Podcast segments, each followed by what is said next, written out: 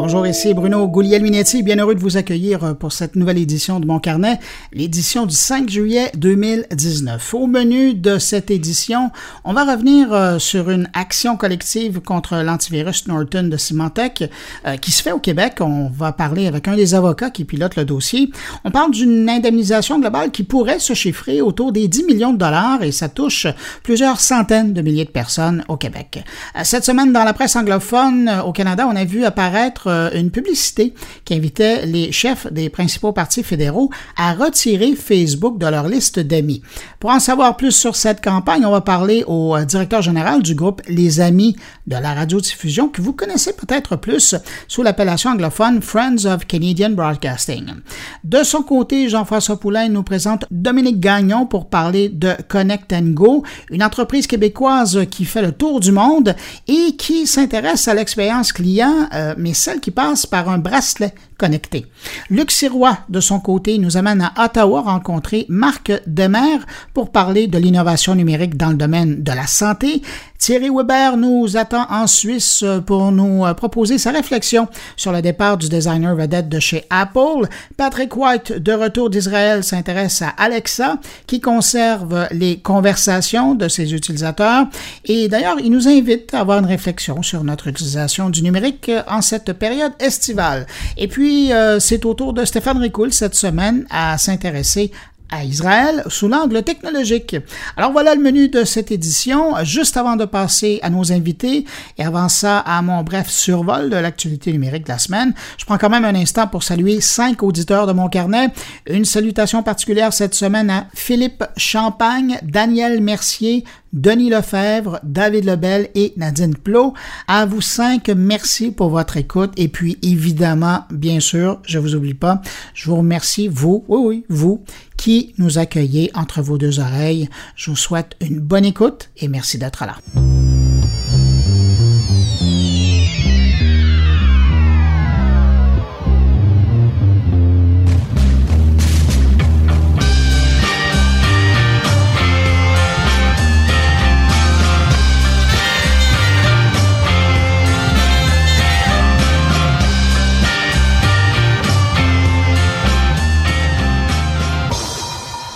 Difficile de ne pas démarrer euh, ce retour sur l'actualité numérique sans laisser un mot sur la panne de la grande famille Facebook cette semaine. Une panne de publication d'images et de vidéos essentiellement euh, qui aura duré 12 heures sur les plateformes Facebook, Instagram, WhatsApp et euh, Messenger. Officiellement, Facebook dit que la panne aurait été causée lors d'une opération de maintenance qui a mal tourné on prendra ça comme explication.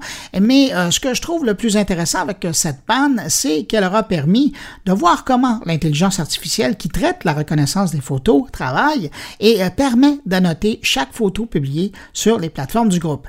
Des annotations qui servent sûrement au passage à mieux cibler les utilisateurs lors de campagnes publicitaires, car à regarder ces photos, ben, Facebook en apprend pas mal plus sur les intérêts et le style de vie de ses utilisateurs. Des informations qui sont pas écrites, mais qu'on voit sur les photos, qui permettent d'affiner l'exactitude du ciblage publicitaire. En fait, c'est pas une découverte, on le savait déjà, mais c'est intéressant de voir ce que l'intelligence artificielle reconnaît et comment elle classifie cette information qu'elle trouve sur les photos. Alors, on n'aura donc pas tout perdu lors de cette panne de 12 heures.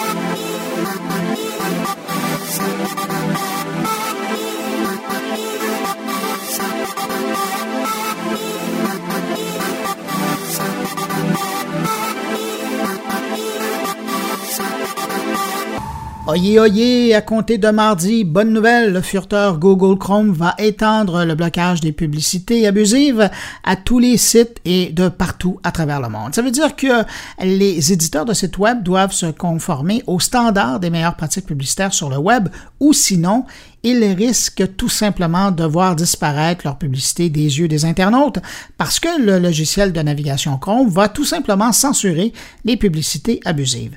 Il y a déjà plus d'un an, le furteur Chrome de Google avait mis en service un système de filtrage pour éradiquer nos sessions de navigation des publicités ennuyeuses et intrusives en Amérique du Nord et en Europe, mais là, ça sera partout. Maintenant, on passe vraiment à cette autre étape qui demeure quelque chose d'important puisque ça touche beaucoup d'internautes Il faut savoir que Chrome détient quand même 64% de part de marché dans le monde du logiciel de navigation sur la planète. Alors, bye bye pop-up, annonce vidéo sonore qui démarre tout seul, annonce clignotante ou grande annonce qui défile en plein écran c'est fini tout ça. Mais je vous rassure, si vous aimez ce style d'animation publicitaire, alors vous pourrez toujours désactiver ce blocage et admirer le feu d'artifice publicitaire qui n'est pas toujours de bon goût.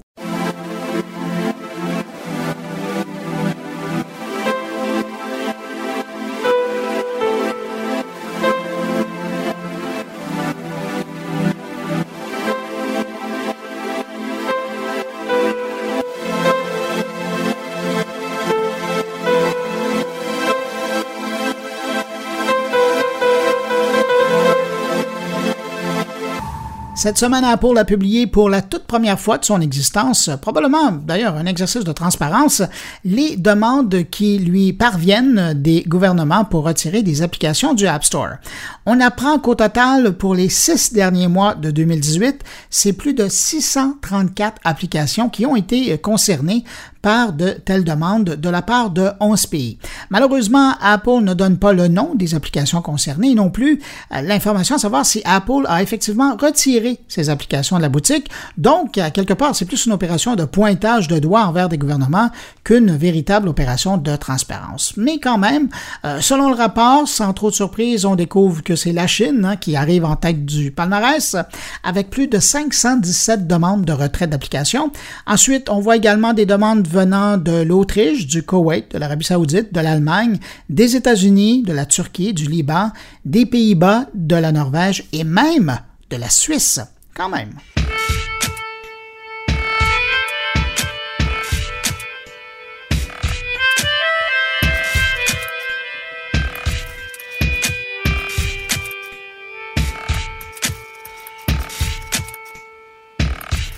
Vous avez peut-être vu passer cette nouvelle euh, cette semaine, Microsoft qui ferme sa librairie numérique, une nouvelle qui peut sembler banale parce que, bon, euh, c'était un joueur assez minuscule dans le marché du livre en ligne, mais euh, cette fermeture, ça laisse quand même des lecteurs orphelins, bon, d'une part de la librairie, mais surtout de leurs livres qu'ils ont achetés chez ce libraire. Parce qu'imaginez-vous qu'en mettant la clé euh, dans la librairie, eh bien, le système de gestion de droits de Microsoft qui donne accès aux livres qui ont été achetés chez la librairie Microsoft, ben, elle ferme aussi, verrouillant du même coup l'accès aux ouvrages que les gens possèdent chez eux ah, évidemment, c'est pas tellement beau comme idée. Dans les faits, euh, c'est que les serveurs de Digital Right Management, les DRM, auxquels les livres numériques vendus sont rattachés, ben, ils vont tout simplement disparaître et avec eux, ben, tous les livres téléchargés et payés par les clients.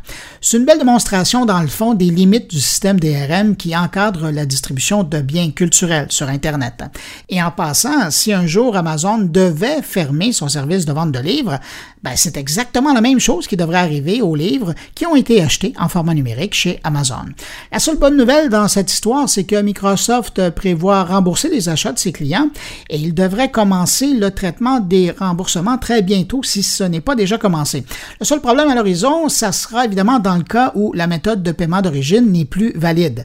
Euh, pensez à une carte de crédit qui a été utilisée lors de l'achat et qui aujourd'hui est échue ou n'existe plus.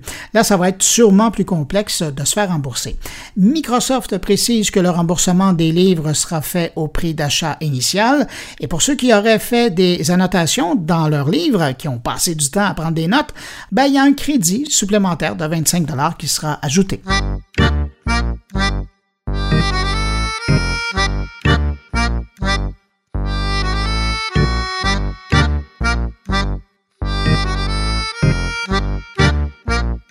J'ai eu une petite pensée pour mon ami Thierry Weber cette semaine en apprenant que chaque année, l'exploitation du Bitcoin consommait autant d'énergie que la Suisse.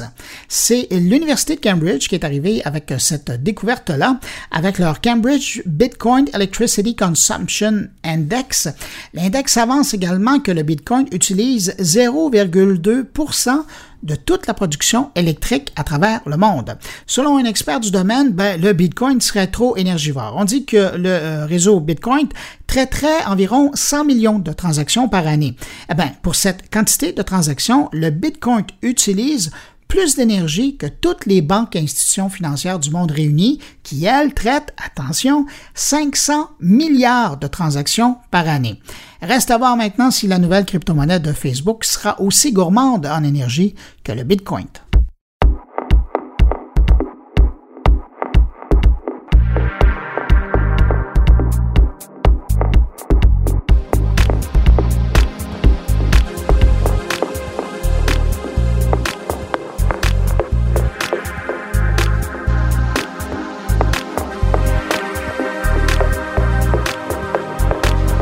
Cette semaine, on apprenait que l'antivirus Norton de l'éditeur Symantec fait l'objet d'une action collective au Québec.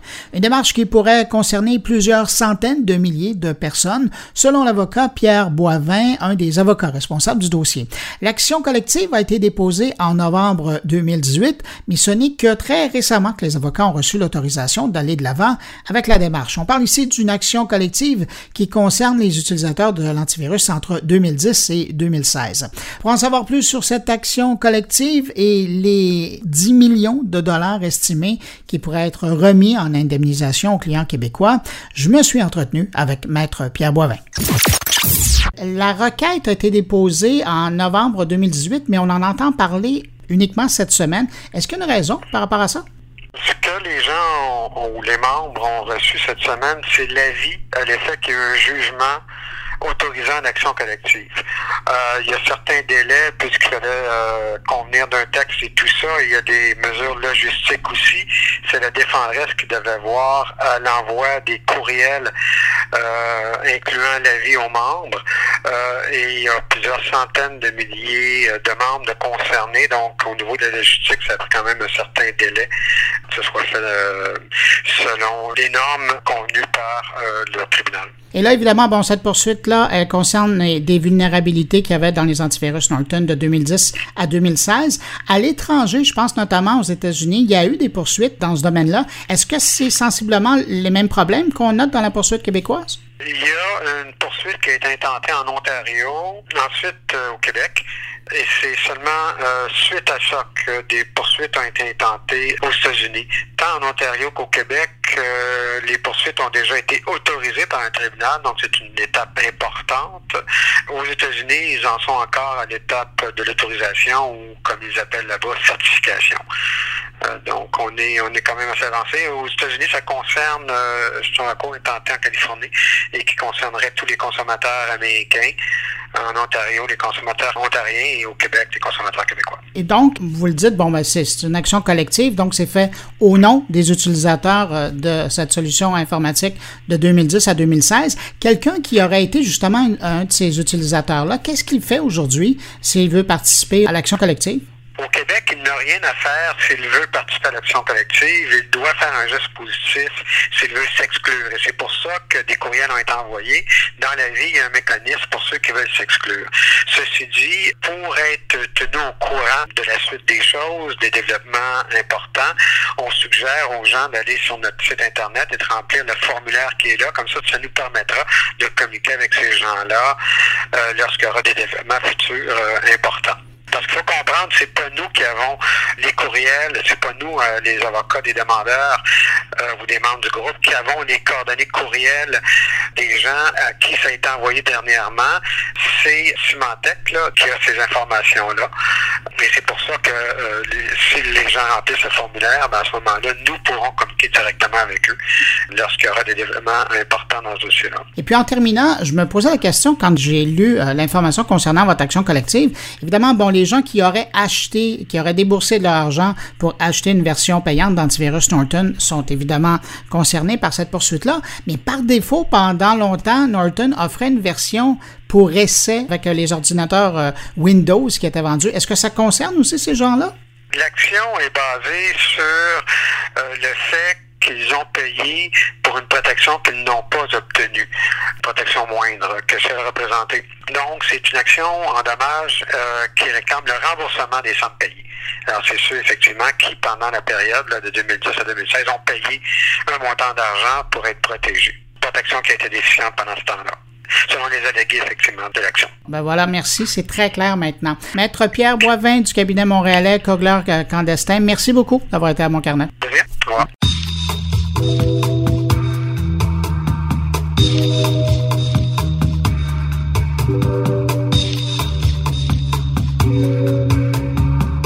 Je le disais en ouverture de mon carnet, cette semaine, on a vu dans les pages de certains quotidiens euh, canadiens le début d'une campagne qui interpelle les quatre chefs des principaux partis fédéraux sur la question des GAFA, des géants du web, notamment en les invitant euh, à retirer Facebook de leur liste d'amis. J'avoue que j'ai bien aimé le clin d'œil. Alors, pour en savoir plus sur cette campagne, mais surtout sur la situation qu'ils veulent dénoncer, j'ai rencontré le directeur général de l'association Les Amis de la radiodiffusion, Daniel Bernard. L'élection fédérale approche. On veut que les Canadiens et les Canadiennes connaissent qu'il y a une subvention cachée pour les GAFA, pour les géants du web. Ça fait partie d'un grand système de traitement de faveur accordé par le gouvernement fédéral aux géants du web de l'étranger. Donc, on parle dans cette publicité d'une subvention dans la loi d'impôt sur le revenu qui donne en effet 1,6 milliard de dollars publics par année aux compagnies comme Google et Facebook qui vendent la publicité en ligne. Donc, ça, c'est une, très grande subvention, environ 10 du déficit national. Au même temps, c'est plus de 10 fois plus grand que le euh, plan de sauvetage pour les médias écrits et, euh, plus que, que, le budget de Radio-Canada. Donc, euh, c'est une question de priorité et on veut que les électeurs savent que ça, c'est l'actualité, et qu'il y a une option qu'ils peuvent choisir un avenir différent et poser des questions aux chefs des partis s'ils veulent changer la politique, d'exempter les grands géants du web de notre système de taxation. Vous le dites, vous voulez informer les Canadiens de cette situation-là, mais qu'est-ce que vous espérez? Parce que c'est quand même pas innocent. Hein? Vous allez euh, travailler fort dans neuf circonscriptions au Canada où euh, la lutte est chaude pour tous les partis et vous voulez donc interpeller les chefs là-dessus. Donc, qu'est-ce que vous espérez par cette campagne de sensibilisation-là? On n'appuie pas une partie ou l'autre, une candidat à l'autre, jamais, jamais. On va dire jamais à, nos sympathisants de, voter pour quelqu'un ou, d'opposer à, quelqu'un d'autre. Mais ce qu'on va faire quand, quand on travaille dans ces circonscriptions serrées, c'est de créer des circonstances où cet enjeu devient important dans des circonscriptions que les chefs prioritisent eux-mêmes. Donc, il y a une élection fédérale, mais en même temps, il y a 338 petites élections.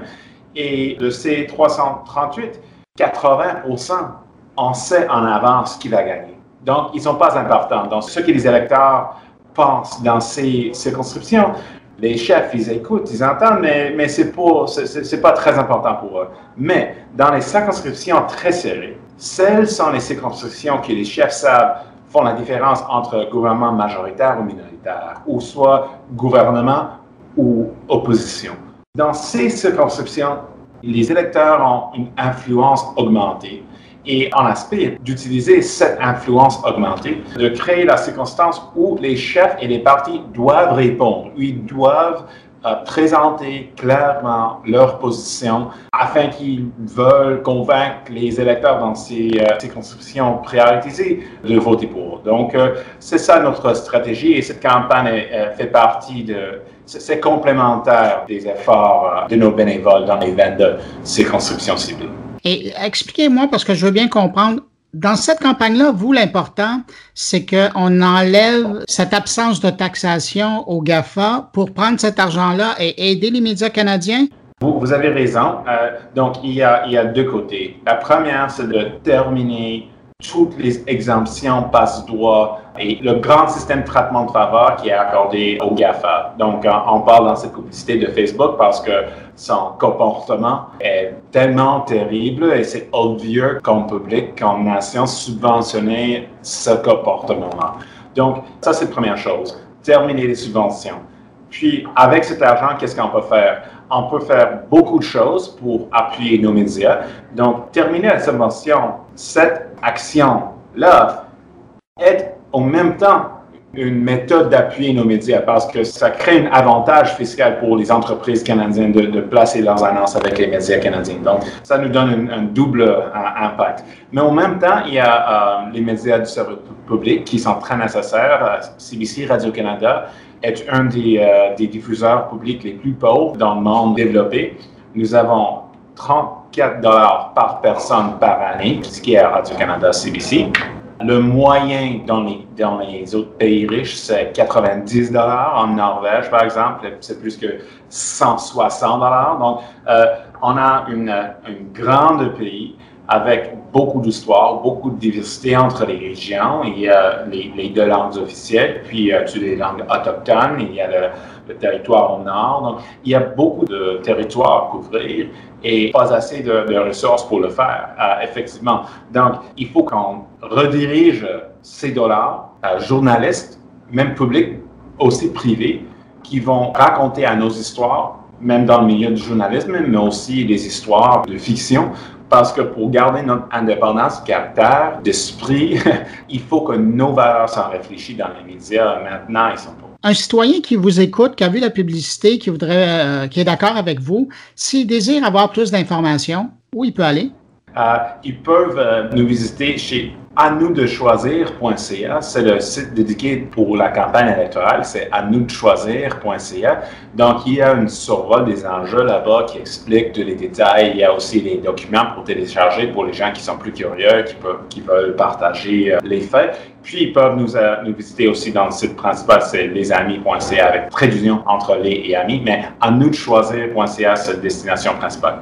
Daniel Bernard, directeur général des Amis de la radiodiffusion, merci beaucoup d'avoir été sur mon carnet. Merci Bruno. Et puis bonne campagne électorale aussi. merci, merci.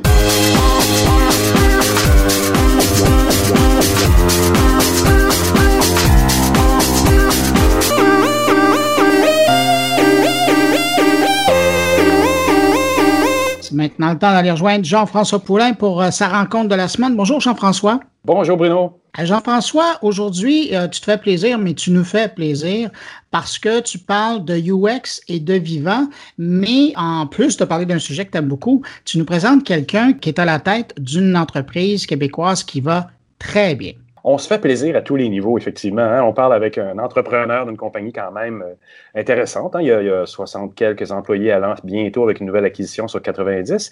Et oui, pour moi, c'est l'un de mes projets favoris parce que euh, un de mes sujets favoris parce qu'on parle du vivant. Puis quand je parle du vivant, moi, c'est de dire qu'entre l'humain et la machine, entre l'humain et l'ordinateur, ben, il n'est pas nécessaire d'avoir un écran à tout coup. Hein, des fois, on pense euh, dans le domaine de la technologie que résoudre un problème entre la, machine et l'humain, c'est de, On va créer un écran, on va faire une, application, on va faire un, un site web.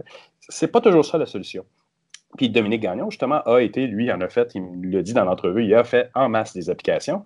Mais là, il est vraiment dans un, climat complètement différent, un écosystème qui, dit mets un petit bracelet. Le petit bracelet, je le relie à ton profil euh, économique. Hein. tu peux payer avec le petit bracelet. Puis là, tu t'en vas dans un événement, tu mets ton petit bracelet.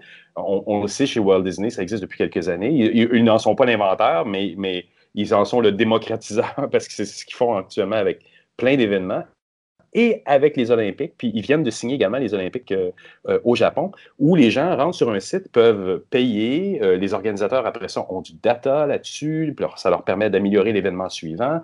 Donc là, on est vraiment dans un monde où on est en train de mesurer le vivant. On est en train, avec des capteurs que les gens ont sur eux, on n'est pas encore dans la peau, mais c'est quasiment ça, qui se déplacent avec, puis ils n'ont pas besoin de cellulaire. Le gros cellulaire qui coûte cher, ben là, je peux mettre un petit bracelet qui coûte pas cher sur un enfant et sur 100 000 personnes pour cet événement-là en particulier. Puis je sais que tout le monde, tout le monde, tout le monde est, fiché d'une certaine façon. Ça doit être intéressant pour quelqu'un comme toi qui euh, s'intéresse justement à, l'expérience qu'on fait vivre à un utilisateur de voir réduire euh, l'interface à sa plus simple dénomination. Hein? Oui, moi, moi, en fait, ce qui m'intéresse le plus là-dedans, c'est le défi parce que tu es obligé, en tant que concepteur d'expérience, de, de, te casser un peu ou de te creuser un peu plus la tête pour trouver des solutions. Euh, tu ne peux pas dire, euh, parce que je suis dans un environnement, ah, va voir l'application, elle va t'expliquer dans quoi tu es. tu vas être plus, plutôt en mesure de dire, je sais que tu es là, cher utilisateur, je pourrais allumer les lumières autour de toi parce que je sais que tu es là, parce que tu as un bracelet. Et le bracelet me dit que tu es qui. Donc, à la limite, je pourrais te redonner une expérience en lien avec qui je détecte que tu es.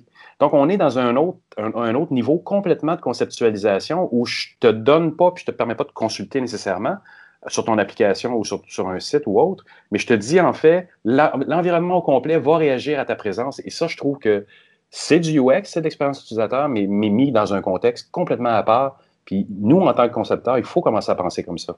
Alors, Jean-François, tu nous rappelles le nom de ton invité? C'est Dominique Gagnon, qui est avec la compagnie euh, Connect Go, et, et voilà, est le cofondateur. Merci pour l'entrevue. À la semaine prochaine. Merci, Bruno. Connect Go, je dirais qu'on est reconnu comme le leader dans le monde dans les bracelets intelligents, euh, spécifiquement dans le monde du divertissement, parce qu'on a décidé vraiment de se nicher là-dedans. Donc, on appelle ça Enter Pay Play. Euh, Enter et tout ce qui est le contrôle d'accès, donc contrôler les entrées, les sorties, euh, la gestion des accréditations, la sécurité. On a entre autres exemple des modules d'anti-kidnapping d'enfants dans des parcs d'attractions. Ça va jusque-là, ah, l'accès. Contrôler tout ce qui est entrée-sortie. P, qui est le, le, module le plus important, le module de paiement, donc où on développe vraiment toute la possibilité de mettre sa carte de crédit directement dans un bracelet ou de déposer de l'argent pour faire ce qu'on appelle aujourd'hui à ces tendances le cashless. Donc, de rendre l'argent invisible. En fait, on dit toujours à la blague qu'on a un peu ubérisé le paiement dans le monde du divertissement. Parce que pour moi, la plus grande forme d'Uber, au départ, c'était qu'on ne se rendait pas compte qu'on payait. on pensait quasiment que c'était gratuit quand on sortait du taxi. Donc, on fait un peu la même chose avec le bracelet, puis on fait play. Donc, tout ce qui est playing, qui est de développer justement des expériences de marque ou des expériences à travers des parcs d'attractions reliés au bracelet. Donc, on peut parler de leaderboard, on peut parler de murs d'escalade interactifs, donc d'un paquet de trucs, mais que tout se fait avec un clic, donc grosso modo avec un scan de bracelet.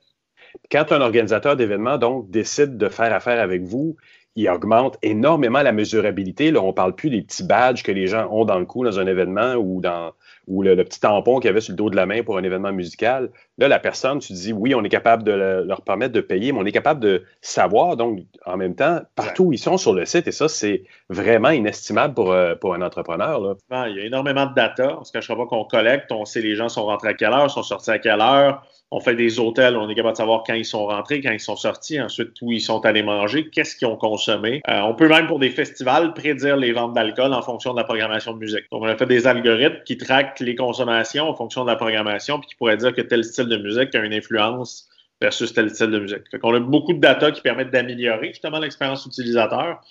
Euh, mais on va aussi augmenter les revenus. Fait 30% d'augmentation euh, des dépenses par tête avec du cashless puis augmenter aussi la sécurité, puis diminuer la fraude, parce qu'évidemment, tout ce qui est argent contrôle d'accès, énormément dans les événements de la fraude, mais aussi dans nous, le, secteur des événements, on l'a diminué. Euh, aujourd'hui, vraiment, le marché qu'on attaque le plus, c'est ce qu'on appelle les installations permanentes, donc les stades, les parcs, les parcs aquatiques, euh, les, tout ce type de marché-là, les resorts. Puis évidemment, c'est énormément pratique parce que dans ces endroits-là, tu ne te déplaces pas avec, pas nécessairement, en tout cas avec ton téléphone, ton portefeuille, tes cartes. Là, tu as un petit bracelet euh, toujours dans ton expérience. Tu n'as pas, pas eu à avoir cette logistique-là dans la tête, finalement. Ouais, exactement. Puis l'exemple, nous autres, qu'on donne le plus souvent, c'est pas nous qui l'a fait malheureusement, mais c'est un bracelet qui s'appelle le Magic Band. Peut-être que tu as déjà entendu parler, qui est en fait le bracelet Disney. Euh, Disney ont investi 1,3 milliard de dollars pour faire un bracelet intelligent qui ouvre ta porte de chambre, qui traque tes enfants par satellite s'ils sont perdus, qui permet de payer tes fast-pass. Euh, et le but, c'est vraiment, c'est de dire, tu as quelque chose autour du bras qui devient tout. Euh, donc, tu n'as pas besoin, comme tu disais, de portefeuille, tu n'as pas besoin de clé de chambre, euh, tu n'as pas besoin de ton téléphone, parce que nous, ça fait partie, malgré que je viens du monde de la mobilité, je considère que c'est logique de demander des gens dans un zoo, par exemple, de sortir leur téléphone aux deux minutes pour regarder une fiche. Et comment on est capable de, faire disparaître justement la technologie? Parce que quand on veut se divertir, ben, logiquement, c'est pas pour être sur notre iPhone, c'est pour profiter du moment parce que c'est un point intéressant, parce qu'on en, parlait avant l'entrevue. Euh, donc, je n'ai pas à utiliser l'interface parce qu'il y a certains endroits, effectivement, qui disent regarde l'interface sur ton iPhone pour savoir où tu es, et je vais te donner de l'interaction. Mais quand tu es en, vision des choses autour de toi, tu ne veux pas nécessairement retourner dans ton écosystème de ton téléphone. Donc, vous, qu'est-ce que vous faites, par, comme tu dis, par rapport à un zoo? Qu'est-ce que vous pouvez ajouter en sachant que la personne est à un endroit? Ou comment vous pouvez dire à l'organisateur ou à l'entrepreneur donner quelque chose de différent, au lieu de lui demander d'aller sur un écran, qu'est-ce que ça donne qu'il soit connecté? Ben, un des exemples, si on parle d'un zoo, en fait, j'ai un peu désigné l'expérience zoo qu'on est en train de déployer euh, en fonction de mes enfants. Euh, J'étais allé avec mes deux ah. petites filles, j'ai une petite fille de 3 et une fille de 4.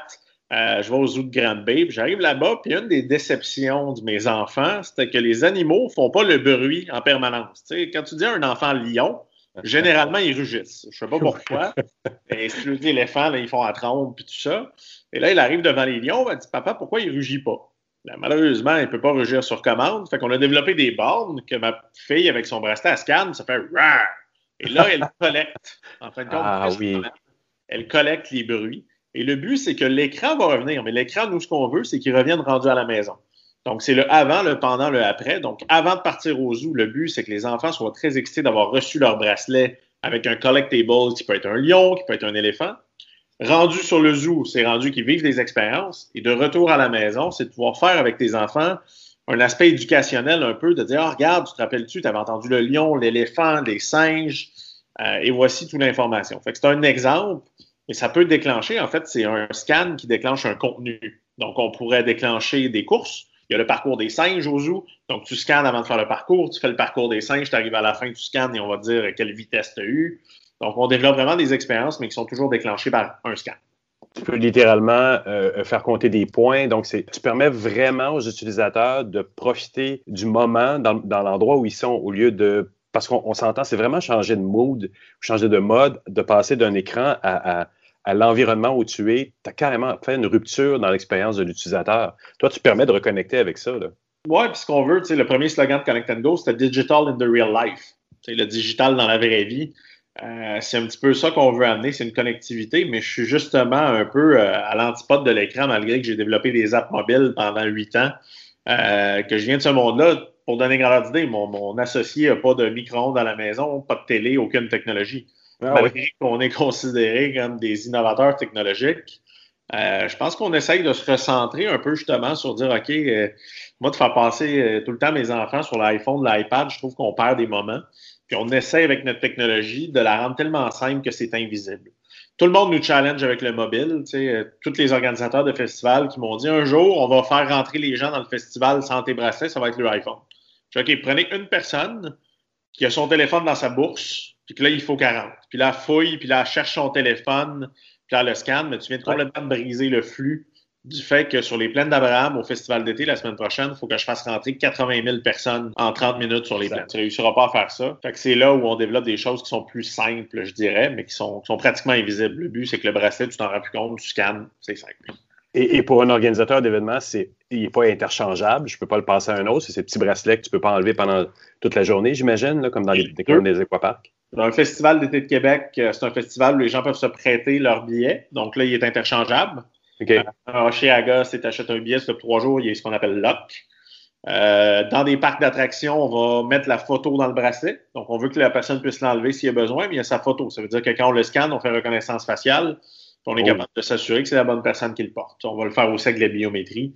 Euh, c'est comme ça, entre autres, qu'on contrôlait l'accès au village olympique à Pyeongchang.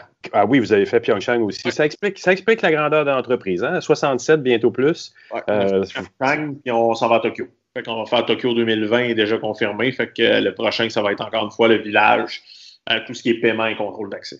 Wow, félicitations. Mais donc, la personne qui disait euh, bientôt on va. Mais c'était comme un recul, un peu dans, la façon dont il mentionnait ça, mais celui qui disait euh, ça va être le téléphone qui va prendre la place du bracelet. Non, mais qu'est-ce qui va être la prochaine étape après le bracelet? Ben, je pense que si on finit, un, je pense que le bracelet slash l'objet intelligent va rester quand même assez longtemps. Mm-hmm. Euh, je pense que si un jour on le remplace, en fait, c'est qu'on va le remplacer par plus d'interface du tout.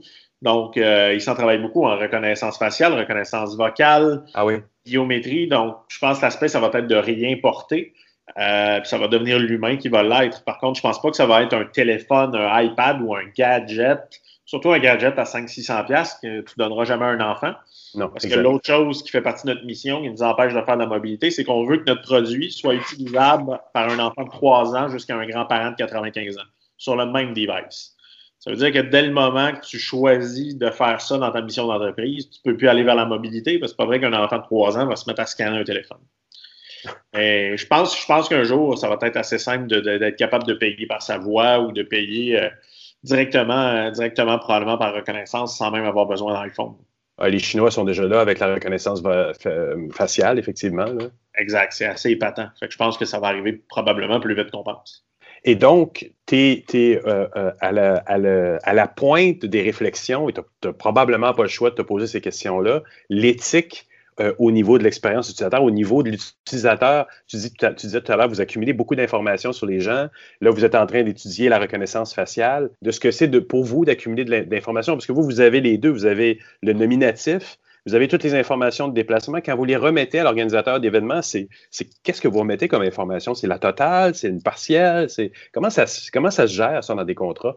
Je dirais la première chose, on a un Chief Data Officer, c'est sûr et certain que tu à l'interne, puis un Chief Security Officer. On a quelqu'un vraiment à temps plein qui ne travaille que sur la sécurité. Euh, durant à peu près tous les festivals, les gros événements qu'on fait, on a une dizaine de cyberattaques euh, sur nos serveurs. Ah, effectivement, de mettre la main sur, sur les données. Fait que c'est, Surtout que nous, on fait du paiement. C'est dès le moment que tu es dans le paiement, c'est une vraie donnée sensible. On le voit que Desjardins aujourd'hui. Euh, c'est, c'est une des places, quand tu parles d'argent, un petit peu plus risqué de ce côté-là. Euh, en termes de données, encore, évidemment, on, suit GDPR, les différentes normes qui sont, qui sont mises en place. Euh, la première chose, c'est le consentement de l'utilisateur. Je pense que malheureusement ou heureusement, tout dépendant de, de quel bar, le consentement de l'utilisateur est assez facile à avoir. Euh, il y a encore une naïveté de l'utilisateur à consentir à donner l'entièreté de sa vie privée facilement. après ça, c'est effectivement ce qu'on fait avec la donnée. Nous, en fait, on pousse énormément à utiliser la donnée pour améliorer l'expérience je pense que personne qui est frustré qu'on utilise ces données, si dans le bout de ligne, c'est fait pour y offrir une meilleure expérience, c'est fait pour y offrir quelque chose de plus facile. Entre autres, on gère avec la police euh, au festival d'été la gestion des foules pour augmenter le la sécurité. Euh, donc, on ah est capable de dire, il y a combien de gens qui est rentré, combien d'agents il faut, est-ce qu'on est bien en place? Donc, c'est de la donnée, ah je dirais, qui est utilisée de manière pertinente. Euh, je mentirais de dire qu'on n'utilise pas de la donnée pour faire consommer plus les gens, mais ça reste définitivement euh, le métier de n'importe qui en marketing, hein, d'augmenter le, panier d'achat. Euh, fait qu'on va utiliser aussi cette partie-là en, faisant du, cross-match de data. Mais c'est rare qu'on utilise du data personnel. personnel. Ce qu'on cherche plus, c'est à faire une analyse d'une masse de données pour en dresser des, constats. Fait que dire, OK, j'ai 5 millions de bracelets l'année passée. Euh, quand il y avait du rock qui jouait, c'est quoi que les gens consommaient? Et là, je suis capable, après ça, de faire des recommandations, faire du prédictif sur la météo. Donc, dire en fonction de la billetterie des quatre dernières années, euh, avec six algorithmes de météo, il y a de fortes chances qu'il fasse pas beau dans trois jours. Fait que fait une offre à 50% pour un billet parce qu'on fait aussi du ticketing. Donc, il y a tout ce marché-là. Souvent en blague que tout le monde dit qu'on est une compagnie, euh, la compagnie de bracelets intelligents, mais la seule chose qu'on fait pas, c'est les bracelets. C'est ça qui est un peu, là. C'est que la seule chose qui est faite en Chine, ça ne te cachera pas, euh, c'est les bracelets. En fait, on fait tout le software le hardware, tout que le bracelet à Montréal. Euh, donc, effectivement, le bracelet pour nous, c'est une commodité. C'est un, un ID. C'est une puce RFID, évidemment, qui est à l'intérieur, donc de NFC. Donc, c'est juste un identifiant. Après ça, c'est comment tu l'identifies, comment tu l'interprètes, comment tu le fais vivre. Vous êtes capable de, repérer les gens dans leur déplacement sur un site, sur un grand, grand site, parce qu'ils payent ou parce qu'ils sont repérables euh, avec des tours, des trucs comme ça? On ne va pas dans les tours, on peut, on l'a fait, euh, on avait travaillé pour le Prince héritier en Arabie Saoudite, où là, on traquait pas à pas les gens pour, euh, bon, l'aspect de sécurité aussi de la donnée, où on parle d'UHF, donc d'ultra haute fréquence, mais c'est pas notre métier. On est plus en NFC, donc en fait, c'est qu'à chaque fois que quelqu'un passe un contrôle d'accès, évidemment, c'est un contrôle, donc on est capable d'avoir la donnée, de dire il était là, il était là, il était là, mais je ne peux pas dire en temps réel quelqu'un était où. Euh, pour le faire, il faudrait soit des gigas antennes et les coûts deviendraient complètement fous, ou il faudrait mettre des batteries dans les bracelets, ce qui rendrait un petit peu illogique euh, le modèle d'affaires qu'on a, qui est quand même de, rendre ça extrêmement accessible et peu, et peu cher. Et, quelle est la prochaine? Euh, là, tu as dit que vous, allez être présent aux Jeux olympiques du Japon. Quelle direction vous en allez déjà? Ça va être complètement reconnaissance faciale ou modèle hybride ou vous y allez pas à pas avec les événements qui s'en viennent et vous allez adapter quelque chose d'ici là? Je pense que le bracelet, sincèrement, il nous reste encore cinq ans facile. Mm On travaille, un, c'est à faire des bracelets de plus en plus beaux, hein, parce qu'il y a un souci du design, entre autres, surtout quand on parle d'enfants, de parcs d'attractions, à porter un objet. Puis les gens aiment porter un objet. On s'en rend compte, là, même le recevoir par la poste, c'est une expérience qu'on fait de plus en plus, d'offrir l'envoi postal du bracelet. Euh, je pense que ça, c'est quelque chose qu'on va pousser un peu plus. Euh, puis aujourd'hui, c'est d'avoir des solutions qui permettent vraiment que le bracelet fasse tout. Donc, ouverture d'un lockers dans un parc aquatique, ouvrir une porte de chambre d'hôtel. Euh, et tout ça vient avec d'autres systèmes. Donc, on a un système de POS, donc un genre de Lightspeed ou MaîtreD. On a notre propre système qui s'appelle Go, qui permet de gérer les ventes. On a un système de billetterie, donc comment on facilite l'achat d'un billet? Quand on parle d'expérience utilisateur, c'est c'est acheter un billet, c'est toujours un peu long, un peu fastidieux, rentrer plein de données. Donc, on travaille à comment on peut le rendre le plus simple possible. Euh, donc, on, je dirais qu'on a pas mal de travail à déjà améliorer l'expérience autour du, bracelet. On dit du bracelet, mais ça peut être une carte. On a déjà fait des tatouages pour le Super Bowl où tu payais avec ton épiderme. Dominique, j'aimerais te remercier pour cette entrevue. Merci.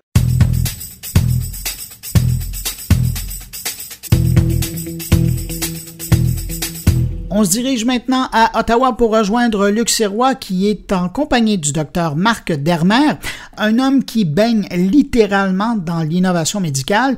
Il est à la fois directeur médical pour la start-up de télémédecine Dialogue, une start-up montréalaise, et puis il est aussi, comme Luc Sirois d'ailleurs, membre du conseil d'innovation de Joule, qui est une filiale de l'Association médicale canadienne euh, qui s'occupe de la promotion de l'innovation. Vous allez voir, assez inspirant cette rencontre entre les deux hommes. Ça me fait plaisir d'être avec Marc Dermer, un médecin innovant avec une pratique innovante ici à Ottawa. On est en plein dans les quartiers généraux de Joule, une filiale de l'Association médicale canadienne.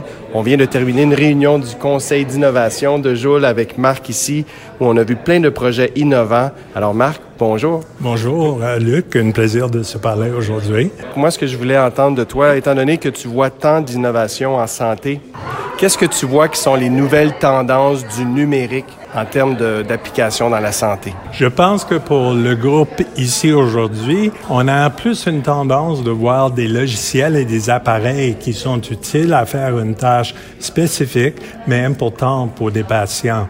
Dans le passé, on avait plus de tendance d'avoir des choses plus générales et peut-être plus vagues, euh, des choses qui n'avaient pas autant de maturité qu'on a vu aujourd'hui. Euh, je ne veux pas dire qu'il n'y a pas des choses qui sont comme des, on, dit en anglais, moonshot, qui sont euh, très, très initiales. Par contre, je pense qu'on a une certaine reconnaissance présentement du fait qu'il y a des tâches importantes et de contrôler nos ambitions pour les limiter à quelque chose qu'on est capable à compléter dans une certaine période de temps. Et là, quand on voit des Apple euh, se lancer dans le secteur de la santé, euh, annoncer ça comme un, un secteur d'avenir pour eux, est-ce que, il me on en entend parler depuis euh, des années. Est-ce que c'est sérieux? Est-ce que c'est vrai que les grands joueurs du numérique vont faire des percées dans la santé? Mais je pense qu'ils sont clairement intéressés. Ils ont, euh, ils ont les statistiques de quel pourcentage de notre économie est dédié à la santé. C'est impossible de manquer qu'on a comme 11 ou quelque chose au Canada, qui serait 250 milliards par année. Et aux États-Unis, le pourcentage est même plus élevé à cause qu'ils ont un système plus dispendieux. Euh, je suis certain qu'ils sont intéressés, mais pour eux autres, ça pose un défi parce que la plupart de la santé est livrée d'une personne à l'autre, très individualisée. Et eux autres, ils sont plus bâtis pour avoir une bonne idée, même très petite, qu'ils répètent euh, des milliers, des millions, des milliards de fois. Et c'est difficile d'arranger un soin assez complet et individualisé bâti de ça, d'après moi. Puis de ce que tu vois dans le marché en général, out there, des, nouvelles technologies de la santé, là, quelles sont pour toi celles qui sont les plus prometteuses puis qui ont le plus de momentum? Mais présentement, je pense pour sept euh, siècles, on a commencé avec les dossiers médicaux, les systèmes informatisés. Euh, on a réussi une certaine proportion d'implantation, pas avec grand succès, je l'avoue.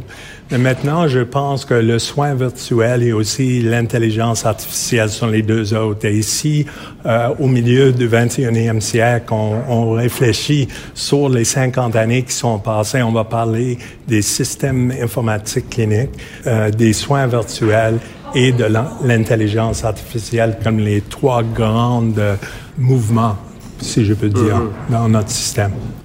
Au niveau du virtuel, tu es très impliqué avec une, une start-up euh, PME de Montréal qui s'appelle Dialogue, qui est en télésoins, que, avec laquelle Hacking Health a déjà été impliqué aussi d'ailleurs. Qu'est-ce que c'est l'avenir de, des télésoins de ton point de vue comme ça? Mais d'après mon expérience depuis un peu plus que deux ans en étant un médecin en soins virtuels, euh, les patients sont complètement ben, ils adorent l'accès qu'ils ont avec le télémédecine. L'idée qu'il faut juste quitter euh, son bureau, il s'assoit et ben, pour deux minutes et, et, après ça avoir une consultation pendant sept minutes et après ça s'asseoir. Le, le, temps perdu de travail est très minime. Pour l'enfant, on peut le faire à l'heure du souper ou n'importe comme ces gens de... Là, explique-nous, là, donc c'est comme un une vidéoconférence avec un médecin? Explique-nous comment ça marche. C'est ça. L'exemple de soins virtuels le plus intéressant, on peut parler des messages écrits, on peut parler de l'appel téléphonique, mais c'est celui qui sont en vidéoconférence quand le patient et le médecin sont face à face et pour une grande nombre des maladies ou des conditions et des situations, on est capable de les servir avec une commodité qui auparavant était inconnue.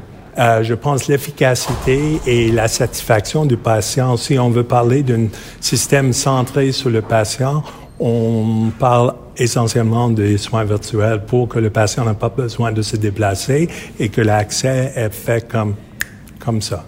Puis, c'est étonnant de, de voir que ça n'avait pas été fait avant. Pourquoi c'est pourquoi ça prend tant de temps? Le reste du monde s'est converti à des services virtuels, des services à distance. Pourquoi c'est si compliqué en médecine? Euh, je pense que les difficultés euh, nous amènent à juste quelques petites choses. La première, c'est la privée de vie. Et puis, euh, même maintenant, les, les outils standards qu'on utiliserait comme un FaceTime ou un Skype, ils sont pas à, au niveau de la perspective de sécurité qui satisferait les règlements. Alors, et comme il n'y avait pas des médecins qui voulaient l'utiliser, il n'y avait pas de pression d'en développer des alternatives. Mais il y a trois, quatre ans, on a tout à coup vu qu'il y a toutes sortes de compagnies. Ici au Canada, il y en a plusieurs. Dialogue, le plus grand parmi ces compagnies où je travaille, euh, ont réalisé qu'on peut développer des applications intégrées avec une plateforme de soins pour le patient et livrer un service assez complète qui pourrait remplacer en plusieurs situations les soins conventionnels. Mais avant qu'on avait ces possibilités avec les applications, c'était une question de logiciel et une question aussi peut-être que la résistance naturelle des médecins. Euh, on n'aime pas les changements, nous autres. Puis les patients aussi, en fait, les citoyens, peut-être que l'usage des technologies, vidéoconférences et tout était peut-être pas non plus euh, naturel, mais aujourd'hui, c'est le cas. Mais si on lui, si on est capable de, de fournir une expérience d'utilisateur où c'est juste une question de faire une download, de, de télécharger une app, de l'ouvrir et de pousser sur un bouton et immédiatement commencer à faire un chat exactement comme un texto ou de faire une, euh, de parler avec quelqu'un comme un appel téléphonique. Il n'y a pas une grande euh, courbe d'apprentissage pour le patient dans une telle situation. Puis là, on voit l'essor de la télémédecine, des grands investissements qui sont annoncés, un grand investissement dans Dialogue, entre autres. Là. Pourquoi tout à coup, là, il y a ce, cet engouement, puis les institutions financières qui, euh, qui se disent, écoute, euh, on, va déployer des ressources dans ce secteur-là? Mais une partie de la réponse, comme vous venez de dire, le, le fait que euh, on est en retard et on a un historique en, en médecine et la santé d'adopter tard, mais d'adopter extrêmement vite. Et je pense le fait qu'on était en délai, comme euh, vous venez de dire et de cette vous venez de partager cette observation, euh, je pense que le fait qu'on a adopté ici tard que ça, ça veut dire que le momentum était prêt tout à coup, puis c'est comme d'avoir brisé un barrage et euh, l'eau commence à, à, avoir un flot assez assez vite et euh, violent, même peut-être. L'aspect disruptif, là, donc ça peut changer, ça change beaucoup les choses. C'est ça, et on, l'a fait à une vitesse qui est disruptive d'un côté. Par contre, si une, si une patient est déjà habituée à utiliser FaceTime, c'est pas si disruptif que ça. Oui, oui, Puis donc, l'analogie d'un barrage qui, qui se brise, ça veut dire que ça pourrait aller assez vite. Là, dans combien de temps tu vois que la télémédecine par vidéoconférence avec son médecin, ça pourrait être euh, chose commune au Canada, chez nous ou au Québec? Mais de la perspective de la technologie et l'habilité de, des médecins et le désir des patients, on est déjà là. Le problème, je dois avouer, c'est la question de remboursement pour les médecins parce que présentement, il n'y a qu'une province, la Colombie-Britannique, qui rembourse les médecins de la même manière qu'ils seraient remboursés si le patient est avec le médecin au bureau. D'un côté, on entend qu'ils sont intéressés de rembourser de notre côté et reconnaître que donner l'accès aussi facile que ça, peut-être va menacer des budgets. L'expérience n'a pas été faite encore, alors euh, les résultats ne pas encore déterminés. Mm-hmm. Je reviens à ta boule de cristal. si euh, tu parlais de, de intelligence artificielle, soins virtuels et tout ça, mais si tu frottes ta, ta boule de cristal fort fort, ton chouchou de nouvelles choses qui se pointent à l'horizon en numérique en santé, toi, c'est quoi? Ben, je pense, vu le fait que je considère comme on a déjà complété ce qu'il nous faut dans les soins virtuels. Il va avoir certainement des devises additionnelles que le patient peut avoir avec lui pour euh, élargir le nombre de conditions et situations qu'on peut examiner avec euh, en, en étant en conformant avec les nombres de soins. Mais je pense que c'est la question de l'intelligence artificielle et la manière de l'adapter graduellement avec une, comme un suppléant au, à l'intelligence humaine pour que les deux se mélangent pour faire euh, de le faire dans une manière le plus sécure pour le patient. Parce que on entend déjà des histoires assez euh, assez spécial des personnes qui ont fait des interactions avec des chatbots qui sont finis avec euh, moi je dis je, suis en train de mourir ça veut dire mais vous avez du cancer de soin de sein ou quelque chose comme ça. J'en ai j'en ai entendu un exemple. Clairement c'est pas le cas. Avec les chatbots ça marche pas encore tout à fait parfaitement bien tout seul. ça peut marcher mais c'est pas aussi facile que certaines personnes pensent. Et il faut avoir une bonne équipe de programmateurs et des personnes qui comprennent la médecine derrière cette technologie pour assurer que ça commence à être vraiment utile et efficace pour le patient et ne pas être quelque chose qui, dans des mauvaises situations, menaçant. Merci beaucoup, Marc. C'est génial de t'avoir avec nous. Merci.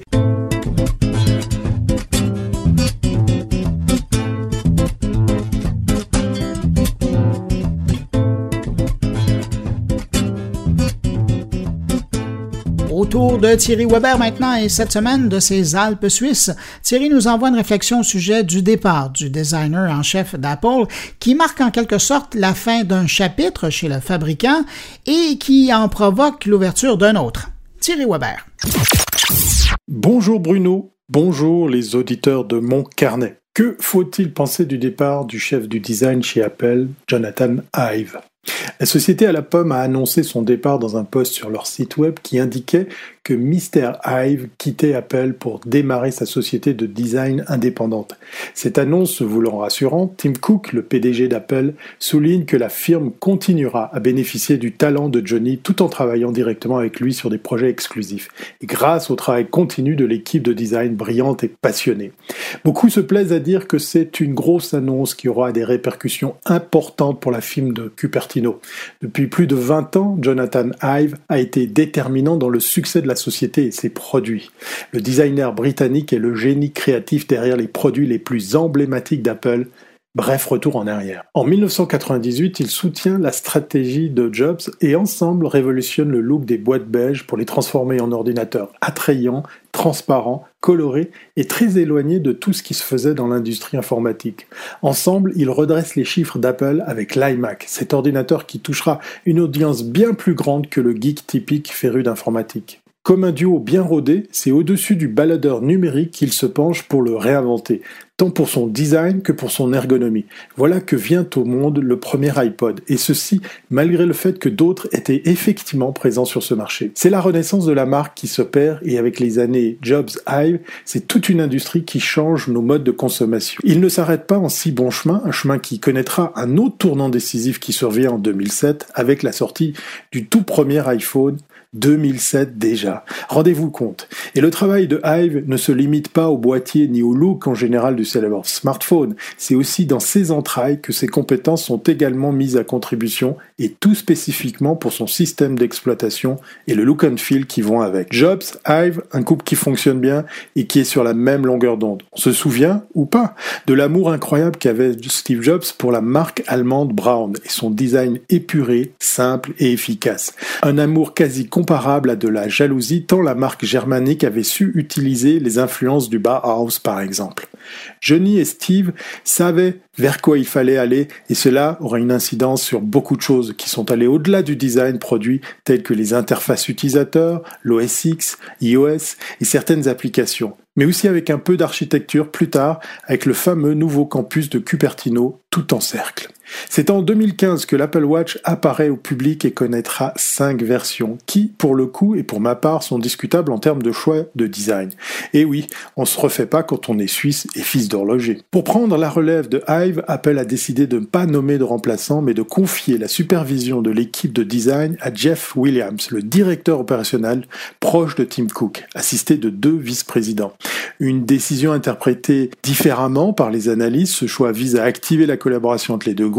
Le design continue à jouer un rôle essentiel chez Apple, mais les idées ne circulent pas nécessairement bien entre les différentes équipes estime-t-on. Son départ arrive à un moment délicat pour l'entreprise. La guerre commerciale avec la Chine menace encore un peu plus les ventes d'iPhone et une autre figure de l'entreprise, Angela Arendts, qui dirigeait les Apple Store, a quitté le navire au début de l'année. Cela soulève surtout des questions sur la direction qu'Apple souhaite prendre et sa capacité à innover alors que l'iPhone a déjà 12 ans. Si certains craignent qu'Apple perde sa magie avec le départ de Johnny, cette transition officialise en réalité un état de fait. Le designer était moins impliqué dans la conception de produits depuis plusieurs années. Depuis 2015, il se concentrait sur l'Apple Park, le nouveau campus de l'entreprise de Cupertino et les Apple Store. Pour plusieurs analystes, son départ pourrait être ainsi l'occasion de laisser aux autres membres de l'équipe de design plus de marge de manœuvre et ainsi raviver une ligne de produits parfois jugée décevante. À moins que, ce qui semble être le cas, les produits orientés sur le hardware ne sont plus prioritaires dans la stratégie d'Apple. Quoi qu'il en soit, une page importante s'est tournée chez Apple. Le dernier vestige de l'ère de Steve Jobs est bel et bien terminé. Et même si les produits que nous découvrirons en septembre sont déjà sur les rails, la suite risque d'être très excitante. À bientôt si c'est pas avant.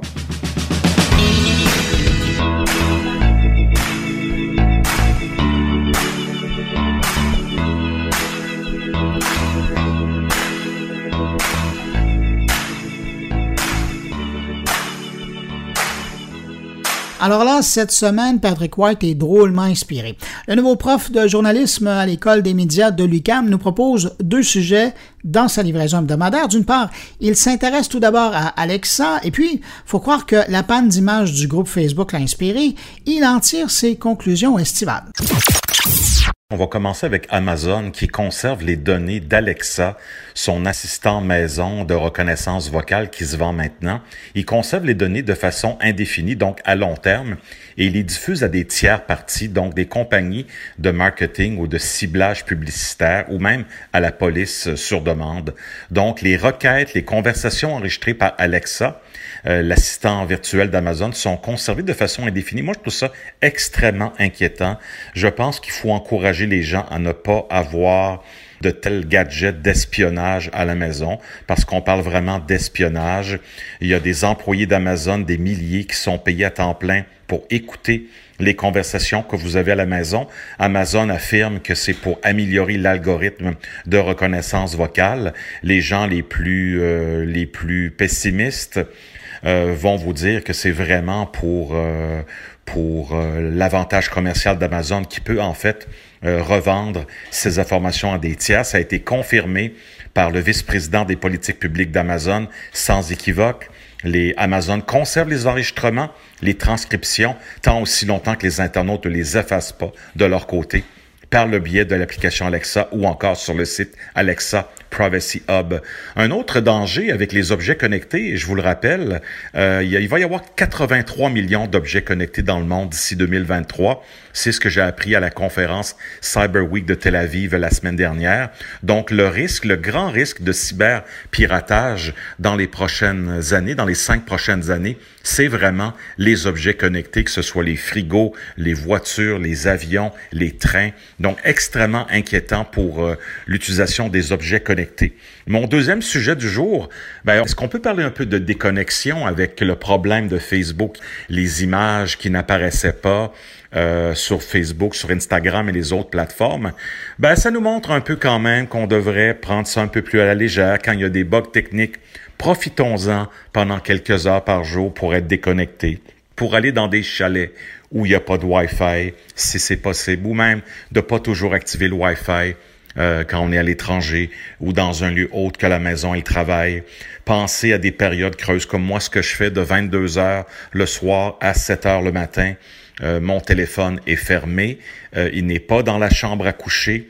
Donc, juste d'avoir, de prendre des petites habitudes tranquillement à tous les jours, des moments de déconnexion, que ce soit sur l'heure du midi, le matin, de pas toujours regarder ses courriels en se levant, et évidemment peut-être réduire la consommation de courriels la fin de semaine. Le problème de Facebook, c'était des attaques, c'était un, cyberpiratage mondial qui a attaqué un grand nombre de serveurs. Il y avait des erreurs 504 et 505 sur des milliers de sites.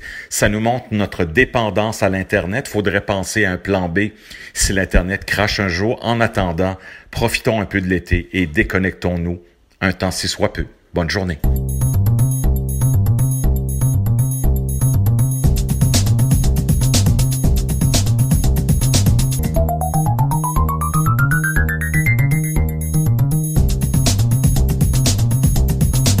On est presque rendu à la fin de mon carnet et c'est donc notre rendez-vous avec Stéphane Ricoul.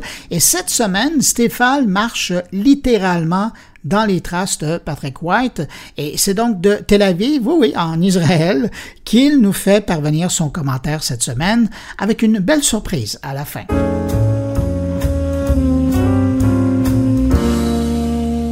Bonjour Bruno et bonjour à tous tes auditeurs. Bruno, encore une fois cette semaine, merci beaucoup de me prêter un peu de temps entre les deux oreilles de tout ce beau monde qui t'écoute. Alors cette semaine, un enregistrement un petit peu spécial. Patrick White s'y trouvait la semaine passée, et c'était le sujet euh, de son podcast pour mon carnet. Et c'est à mon tour cette semaine d'y mettre les pieds, et je parle bien évidemment d'Israël, et plus particulièrement de Tel Aviv. Alors, une petite carte postale de ma part, sous forme de clin d'œil, pour nos auditeurs, mon cher Bruno.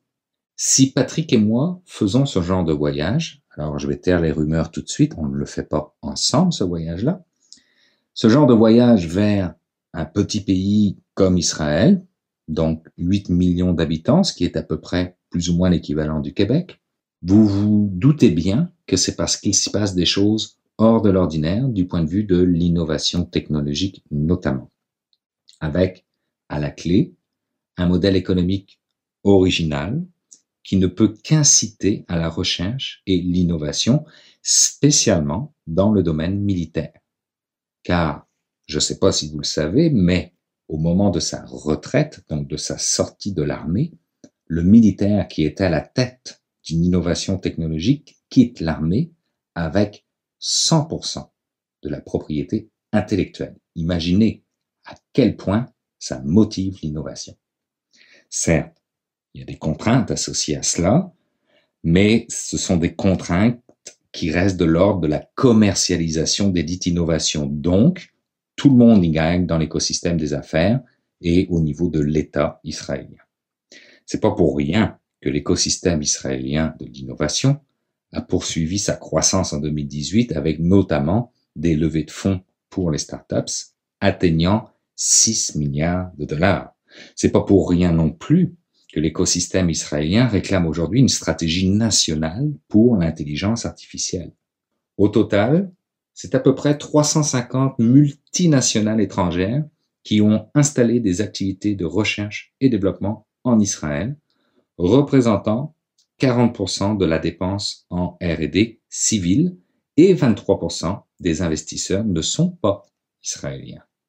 Un écosystème on va qualifier pour le moins de dynamique, avec 6600 startups, dont un peu moins de la moitié compte tout de même plus de 10 employés. Sans aucune, mais alors aucune surprise, c'est l'intelligence artificielle également en Israël qui attire le plus les investisseurs devant l'Internet des objets. Et d'un point de vue sectoriel, on parle du secteur de la santé, de la cybersécurité et de la fintech qui font partie des marchés les plus dynamiques dans cet ordre-là. Cependant, Israël fait face au même défi que tout le monde, la pénurie de main-d'œuvre, qui peut avoir un impact significatif sur la croissance économique du pays, comme chez nous, et sur la commercialisation de ses innovations, autrement dit, son exposition à l'international. Des défis qui peuvent ressembler à ceux du Québec, dont le marché est sans doute équivalent en termes de taille et de potentiel. Je profite donc de cette carte postale et de ce clin d'œil mais surtout de la tribune que tu m'offres, mon cher Bruno, pour aviser tes auditeurs que je prépare actuellement avec Technopolis, le label de l'industrie des technologies, une mission non pas commerciale, mais une mission plutôt dédiée au transfert technologique entre les entreprises du Québec et l'écosystème d'innovation israélien. Alors, avis aux entreprises intéressées à ce type de relation, vous pouvez me contacter directement pour me signifier votre intérêt. Nous visons à peu près, on va dire, 5 à 10 entreprises seulement afin de maximiser la pertinence de ce genre de transfert technologique. Et si jamais vous ne trouvez pas mes coordonnées, ce qui serait quand même étonnant, vous pouvez toujours contacter Bruno Goulier-Minetti qui lui saura les trouver. Donc merci à tous, puis euh, ben, on se dit à la semaine prochaine à mon retour au Québec.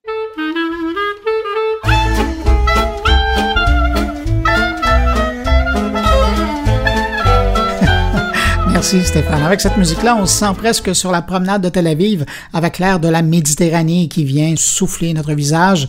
Merci et puis je te souhaite un bon retour. Eh ben voilà, c'est avec cette brise musicale de la Méditerranée que se termine cette euh, édition de mon carnet. J'espère que vous avez apprécié. Merci aux invités. Merci également à mes précieux collaborateurs Jean-François Poulain, Luc Serrois, Thierry Weber, Patrick White et Stéphane Ricoul. Vous n'oubliez pas de passer le mot si vous pensez que mon carnet peut intéresser vos amis, connaissances, abonnés. C'est simple, vous les invitez à se rendre sur moncarnet.com ou à visiter leur plateforme de distribution de podcasts préférés. Ils tapent mon carnet et ils vont voir ça apparaît. Et puis, si vous désirez me laisser un mot ou euh, laisser un mot à un des collaborateurs ou à euh, Stéphane Ricoul qui vous invite à communiquer avec lui, vous pouvez le faire en passant évidemment par les réseaux sociaux, la page de Saint-Clair de mon carnet ou encore directement par moncarnet.com. Merci d'avoir été là. On se retrouve la semaine prochaine pour une nouvelle édition de Mon Carnet. Au revoir.